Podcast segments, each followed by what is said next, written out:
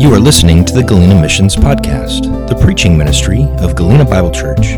Follow along as we study God's Word together. We are wrapping up. This will be our last Sunday in our summer in the Psalms, uh, which is a sad statement because that means that kind of summer is on its way out, which is always a sad reality. But I think one of the things that God does to help us uh, in that transition back, as we know 40 below is coming, is we know that 40 below kills gnats. And so, bless the negative 40 temperatures, right? Um, uh, and we've just been walking through some Psalms. We're not even necessarily doing them in any particular order, and then I'm just walking through them and finding ones that seem to speak to my heart and I think would speak to the, us as a church and encourage us. And um, Psalm 143 is one of those. It is titled a, a, Prayer for Deliverance and Guidance. And it's interesting because, um, again, we when we started this Psalms, we uh, the, this kind of walk through the summer of the Psalms, it's good to have a you know that bird's eye view of books of the Bible because it does give you some perspective on them and realizing that there is structure to the book of Psalms, even though we don't necessarily see that uh, as we normally read. You know, normally we get the coffee cup theology, right? The one verse on the coffee cup kind of thing that it motivates us and speaks to us. Um, but if you look at Psalm 143 coupled with Psalm 144, there are two psalms that are side by side that are talking about conflict, talking about uh, battle, if you will. And Psalm 143 is as if we are losing the battle, and Psalm 144 is as if we are winning the battle. And I'll just read Psalm 144. If you have any military background, you might uh, you might be familiar with this uh, psalm. This is uh, called the Soldier's Psalm. And it begins, Psalm 144, verse 1 says, Blessed be the Lord my rock, who trains my hands for war and my fingers for battle. And it goes on the rest of it to, uh, that's Psalm 144, not 1 Psalm 143. Uh, and that it's a uh, it's a psalm that is basically talking about the the uh, the conflict and the battle that is experienced by the, the reader of that psalm and them winning it. But today we're going to look at Psalm 143 which has a little bit of a different tone to it than that. It's not necessarily somebody that is on the advance, but somebody that's on their heels. Somebody that is in a position where they have uh, been kicked over, uh, overrun, and feel like they are losing. And the reason I want us to look at that as we step into this next year, um, regardless of what your profession is or where you at, where you know where you are, uh, the way that society is working right now, especially for believers, is many people feel like life has overwhelmed them and they're on their heels. Uh, they're in a defensive mode, not in an offensive mode. They don't feel like they're winning the fight. They feel like they're being overrun by the fight. And so, as we think about that and as we try to step into that, uh, the psalmist describes for us a number of uh, what could be described as soul killers. These killers in our life that are enemies against us, that are overrunning us, and we want to take a look at three of those specifically from this text uh, and see how is it that when we feel like we are being overrun by these things, that we can stand firm, trust the Lord, and move forward. We're just going to read the whole thing through and then walk through it. Psalm 143 Hear my prayer, O Lord. Give ear to my supplications. Answer me in your faithfulness, in your righteousness. And do not enter into judgment with your servant. For in your sight no man living is righteous. For the enemy has persecuted my soul. He has crushed my life to the ground. He has made me dwell in dark places like those who have long been dead. Therefore, my spirit is overwhelmed within me. My heart is appalled within me. I remember the days of old. I meditate on all your doings. I muse on the work of your hands. I stretch out my hands to you. My soul longs for you as a parched land. Answer me quickly, O Lord, my spirit fails. Do not hide your face from me, or I will become like those who go down to the pit. Let me hear your loving kindness in the morning, for I trust in you. Teach me the way in which I should walk. For to you I lift up my soul. Deliver me, O Lord, from my enemies. I take refuge in you. Teach me to do your will, for you are my God. Let your good spirit lead me on level ground. For the sake of your name, O Lord, revive me. In your righteousness, bring my soul out of trouble. And in your loving kindness, cut off my enemies and destroy all those who afflict my soul for I am your servant. This is the word of the Lord. When we read the Psalms, sometimes we have a hard time distinguishing. Uh, you know, we, we want to try to read it like narrative and not necessarily like poem. Meaning, we read something like Psalm 143 and it says, a psalm of David. And we know the story of David because we have that in narrative form, right? We've got the story of him as a shepherd and him going and defeating Goliath and him being pursued by Saul and him being uh, anointed king and the battles that he had and, and his uh, uh, evil sin with Bathsheba and the consequences of the fallout of that. We have all of that narrative. And so when we read something like that and we read a, a psalm like this and we know that it's from David, we very often try to take it and apply it somewhere into the narrative of David's life. But this psalm does not give us a place where that was. It doesn't say a psalm of David that he wrote when he dot dot dot or when he was at this place. And so we can't pinpoint this in a particular location. We can take it in generalities because David had lots of enemies and he wrote of that very often. But there's something very distinct in this that I think is subtle. If you just read through and you pick up on the term enemy or enemies, uh, you'll miss on it. David's first and foremost thing that he is concerned about, the person that he is most concerned about as far as being uh, in a negative state towards him, is actually himself. In, in fact, in this, David is saying, I have enemies that are pursuing me, but in a way, I am my own worst enemy. And he says this in a way that is subtle, but it shows that he's on his heels. It's him talking about his own soul, his own heart, uh, his own life, his own situation in a, in a way which he's calling out to God not from a position of strength, but from a position of great and deep need. And he says this uh, in terms of answer me according to your righteousness. And when he talks about the enemy that has persecuted my soul, it is singular enemy. Later on, he will talk about enemies, uh, plural, but in this one, it is singular. There's three, what I think we could describe as soul killing sins that David addresses at the beginning of this psalm that I think are subtle, I think are relevant to us, and I think they're, uh, they're souls killing sins that we are very easy to overlook in our own lives. But they rob us of life, they rob us of joy, they rob us of purpose, and they rob us of the peace that God gives to us. The first of these soul killers we can call other comparedness. Other comparedness. Look what he says in verse 2. After he's asked for prayer, he says, And do not enter into judgment with your servant. This is a simple, you know, God, don't, don't judge me too harshly. But then he says, Do not enter me, do not enter into judgment with your servant, for in your sight no man living is righteous.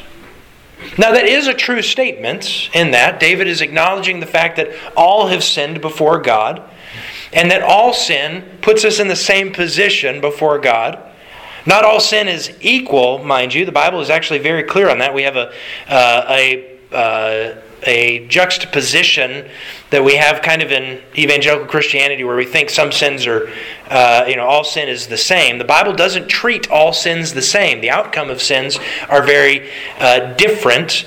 The ultimate consequences of them is that it separates us from God. So there is a reality of that, but there's a, a sense, a tone of this that David is looking at God and saying, listen, don't judge me. I'm just like everybody else, right? And this is a soul killing kind of sin, a subtle kind of undertone of sin that exists in this. Because what it does, and you'll be familiar with this when I say it, uh, we look at others and we compare our righteousness or how well put together we think we are with how well and put together somebody else is both somebody in the church and somebody outside of the church. It is this other comparedness. So when we look at our own life and we see how do I think I'm doing in my situation, if it's a good situation or a bad situation, doesn't matter. It's always looking at it and comparing it to other people. Why don't I have what they have? Why, why is my situation not like theirs?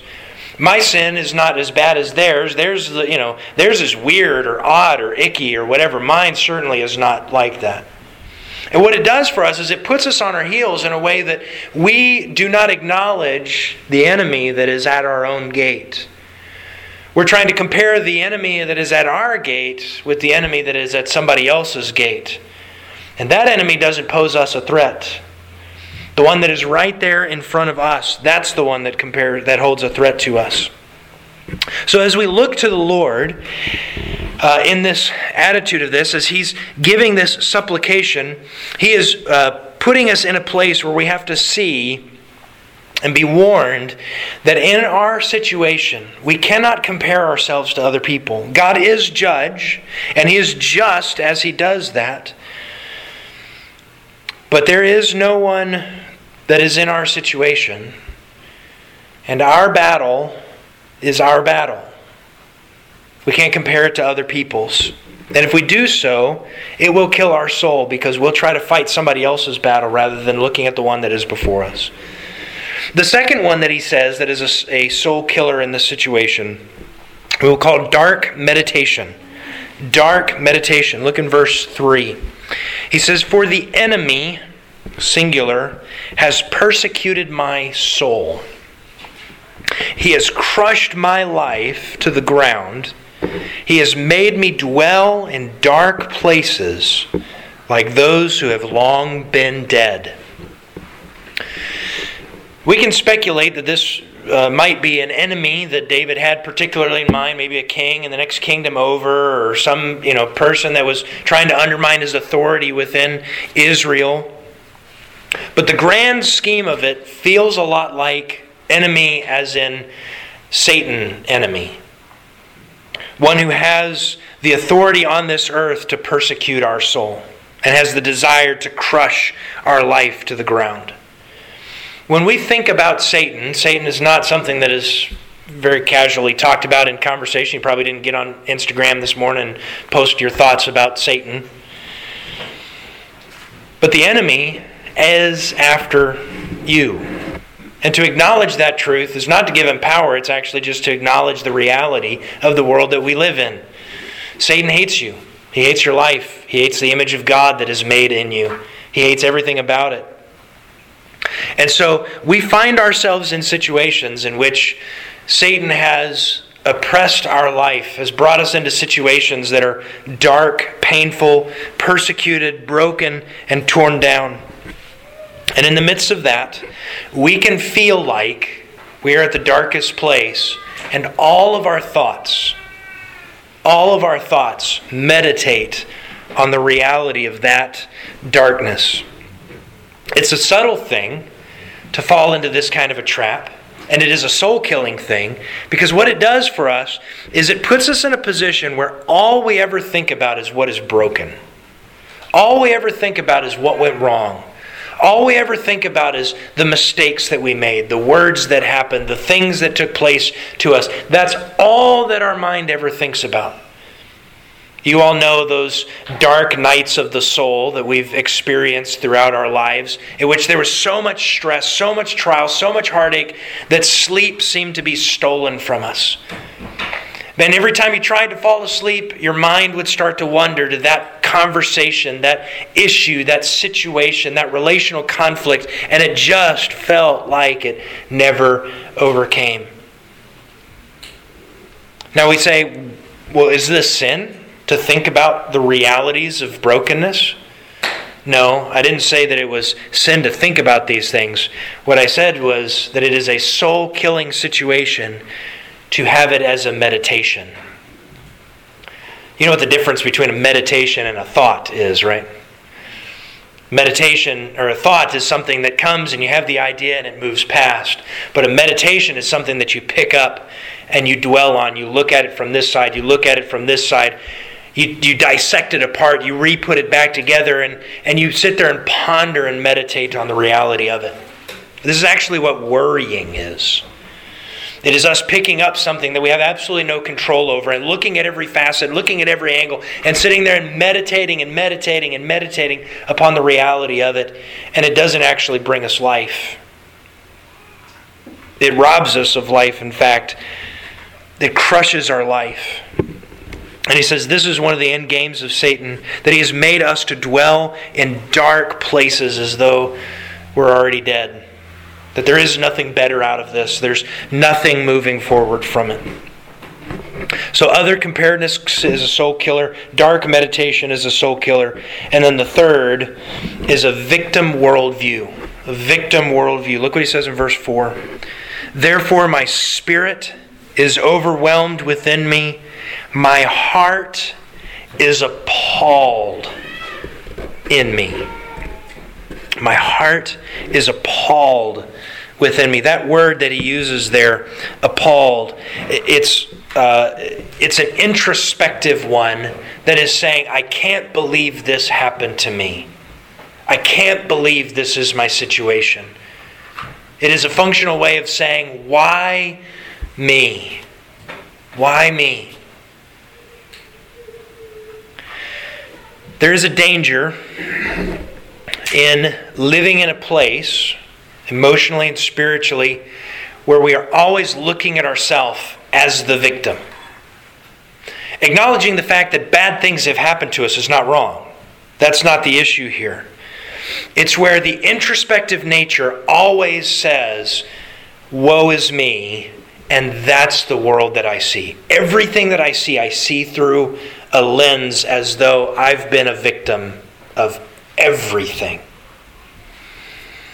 And these things that he gives for us here describes them as things that are robbing him of life, and he says all of them in confessional tone.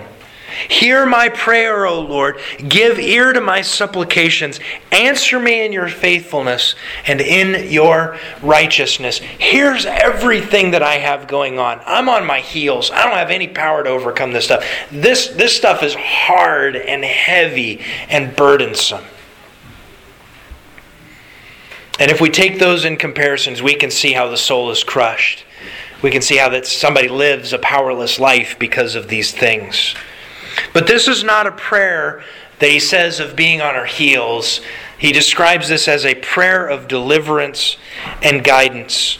So, how in this do we find our soul's deliverance? Well, he begins it in verse 5. He says, I remember the days of old. I meditate on your doings. I muse on the work of your hands. I stretch out my hands to you. My soul longs for you as a parched land. So everything else that he's described is him on his heels looking inwardly at his own faults, his own failures, his own situations, his own heartaches, his own sin. And his response to that as he's crying out to God is, I remember you and what you've done.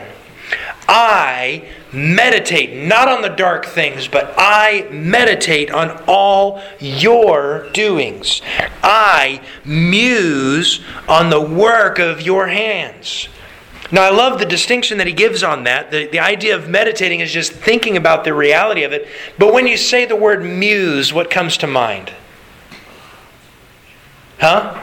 Inspiration, Inspiration idea, creativity. Have you ever thought about a bad situation? God, what could you do with this? What outcome could you produce from this bad situation? I remember I was at a conference a number of years back, and the guy challenged everybody. He said, I want you to picture in your mind one person in your life that if somebody called you today and said they became a Christian, you'd be like, no way. There's no way. Absolutely no, impossible. It's a, there's impossible for this person to become a Christian. And he said, and start praying towards that, that direction for that person. Praying that God would give you opportunity to love them in a way that they could come to know Him that kind of a way. This is the picture that he paints of I muse on the work of your hands. God, what could you do with the brokenness of this situation? What could you do with the brokenness of my situation? What could you do with my shortcomings and my sin for your good purposes? And he says, I stretch out my hands to you and this is not him saying, God, I bring to you all this stuff that you need. No, no, no. This is him coming to God saying, I've got nothing and I need you. And he shows it that by saying, My soul longs for you as a parched land. Like we were earlier this summer when wildfires were raging across the state of Alaska and we were begging for a rain cloud. So our soul is before God as we cry out to Him and reach out towards Him. The answer to these soul killing things, these answers to when life puts us back on our heels, is not to buck up and try harder. To figure it out yourself, to be, you know, have have stronger emotional, uh, you know, fortitude, or work harder, or know more, or get better skilled. The first and foremost answer is remember the Lord and all his doings. Trust in him with all your heart. Now that sounds simple. Trust in the Lord until you're in the middle of it, right? Was it uh, is it Mike Tyson that has this the uh, the boxing quote that says everybody has a plan until they get punched in the face? Right? Well, when life punches you in the face and you don't have a way to step back into it. It sounds great to say, okay, Lord, I'm trusting you, I'm looking into you. How do I do this? When you're in the midst of those hard things, and this is why I love the Psalms, because the psalmist is being honest in this. David's being honest in this. In verse 7, he says, Answer me quickly, O Lord, because my spirit fails.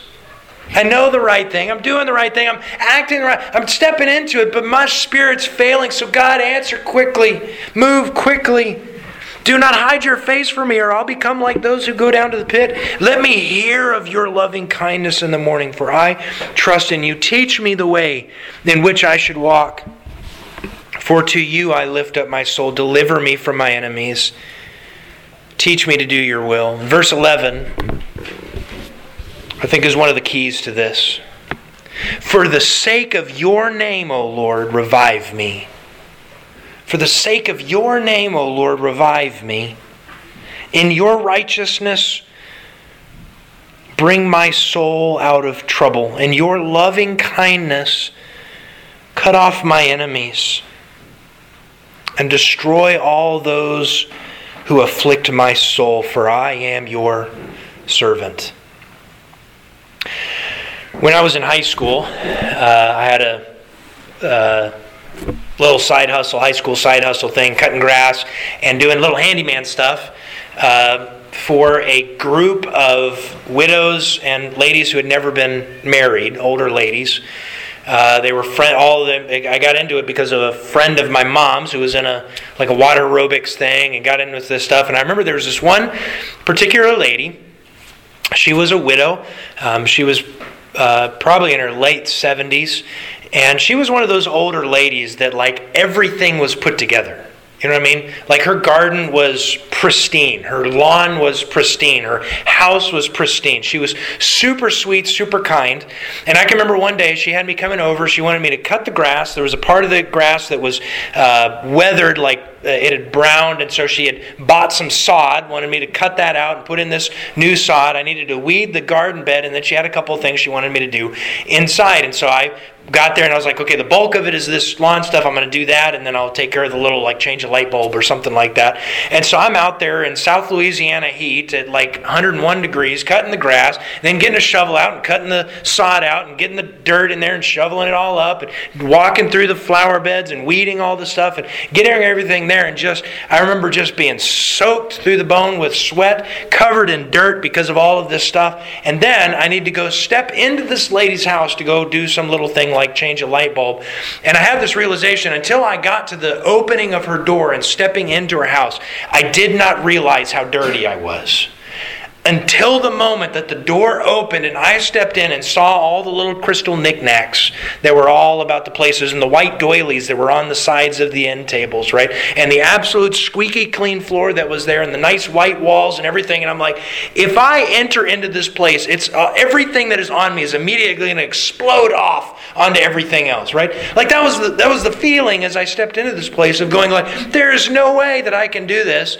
And so I, I was just like, uh, you know, and she was really like, you know, totally fine. And I was like, hey, I'm, I'm pretty dirty. And she, no, and she really wanted me to do it. So I, I went in and, you know, was just careful. But the whole time that I'm in there, I'm consciously aware of my filth and the, the, the delicate beauty nature that was this precious woman's home. And there was nothing in me that wanted to do anything to mar it or scar it or dirty it. And I've always thought about that moment that that was kind of a moment in time in which I understood what it was like to come before the Holy God. Because up until the moment that we actually encounter Him, we don't really actually know just how messy we really are. We, we think of ourselves in terms of other comparedness that relatively, I'm all right. I mean, I haven't been a serial killer recently, right? That's a good thing, you know? I haven't robbed any banks, you know? All the things that I could say before the Lord is that I haven't done. But then when I look at my own heart and I see moments of discontentedness, moments of jealousy or envy of others, moments of pride, layers of unrepentance. I don't notice those things until I step into His presence and I realize just how messy I am and how beautiful He is. The Bible very often talks about the glory of God, and we've talked about that two Sundays ago. We, we took a look at, um, I think it was uh, Psalm 123, and looking at this, the, the constant discipline that we have to be have our mind reoriented into hopefulness towards the Lord and His grandeur and splendor. And we talked about, you know, the the most recent James Webb uh, photograph of the the stars and the, just the absolute cosmos of it. And the Lord convicted me uh, as I was thinking about that, that we can get lost in the glory of God thinking that the glory of God is primarily about His magnitude, His splendor, right? The heavens declare the glory of God, those kind of things. That that's the primary thing that His glory is about, His power and awe and wonder. But this is not the kind of God that David is praying to as he's thinking about his own brokenness. He's praying to a God that he describes as, and in your loving kindness, in your righteousness, uh, he, he says, in your faithfulness, take my soul and keep me safe. And what convicted me of this was remembering the fact that when Moses asked to see the glory of God. Do you remember this story? Moses is there and he's he's led the people, the, the nation of Israel. It's not the nation of Israel, that's just the Hebrews out of Egypt. And, and he's having communion with God, and he says this question to God. He says, God, let me see your glory. Does anybody know how God responds? What does God do? He hides him in the cleft of the rock because he says you can't, otherwise you'll die. But God's what God says is he, he said uh, Moses specifically says, "Show me your glory," and God says, "I will put you in the cleft of this rock, and I will cause my." Does anybody know the word? Goodness to pass by you. Show me your glory, I'll show you my goodness. And then God says, as he's going through, as he's hidden him in the rock and his fingers are covering over and the glory of God is shining through, and God declares, The Lord, the Lord, slow to anger and abounding in love. The glory of God is not primarily in his bigness. The glory of God is primarily in his character his goodness. That he takes us even when we're on our heels, even when we're faulting and floundering and messing up. When we look to him and say, God, answer me according to your name. For the sake of your name, O Lord, revive me. The goodness of God is his glory. The goodness of God is his character. It's based in who he is. And so, we can look at the upcoming year with the certainty of the challenges that it's going to produce, and we can do so without fear because we know who we belong to. We know his character. We know his long suffering nature. We know his loving kindness. We've seen his goodness. We haven't just seen his goodness from the words of stories. We've he's seen his goodness as he walked on this earth, taught some 12 knuckleheads up on a mountaintop what it meant to be followers of him.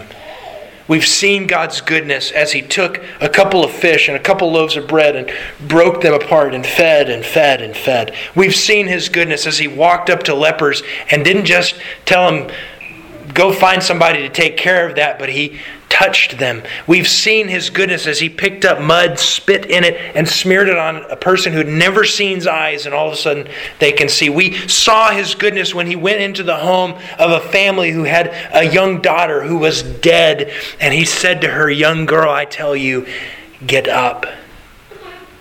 And we've seen God's goodness when Jesus Christ went to the cross and took upon himself everything that kills our soul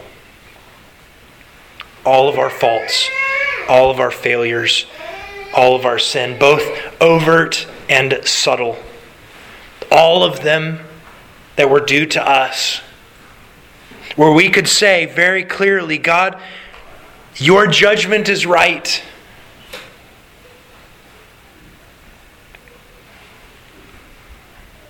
And his judgment, our judgment, fell upon Christ. God revealed his goodness. God revealed his glory. So this year, we can say with pretty high degree of certainty, it's going to have lots of opportunities for us to pray for deliverance. Heartaches, hurts, habits, words said to us, situations we find ourselves in where we're going to cry out to God and say, God, hear my prayer.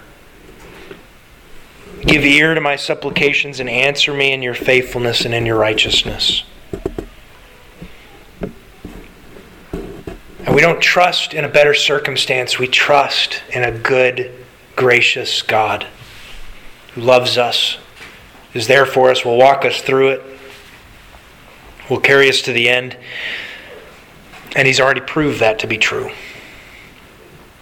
So, as we think about this and the, the days and weeks and months to come, we do so with hope. Knowing that, as the Psalms have said, both good things and bad things, hard things and uplifting things, in all of those, the Psalms give us a song of life, a song of reality. They're an encouragement for us. We don't want to leave the Psalms just because we're leaving or moving out of summer. I would encourage you to continue to have in your Christian life a digestion of the Psalms. There again, I think one of the proofs for us that this these scriptures are not fabricated. They're they're written by human beings about a real God and real human circumstances and real situations.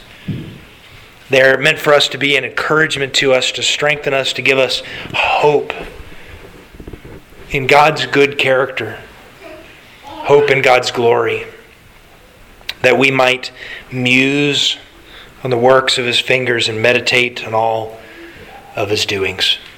Let's pray. God, thank you so much for your word. Thank you for the Psalms and the encouragement that it is to us.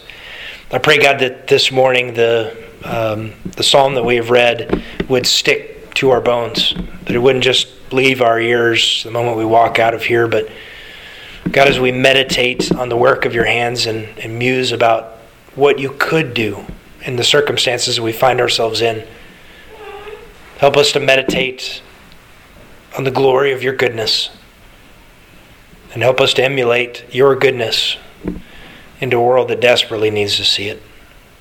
We love you so much, God. It's your name that we pray. Amen.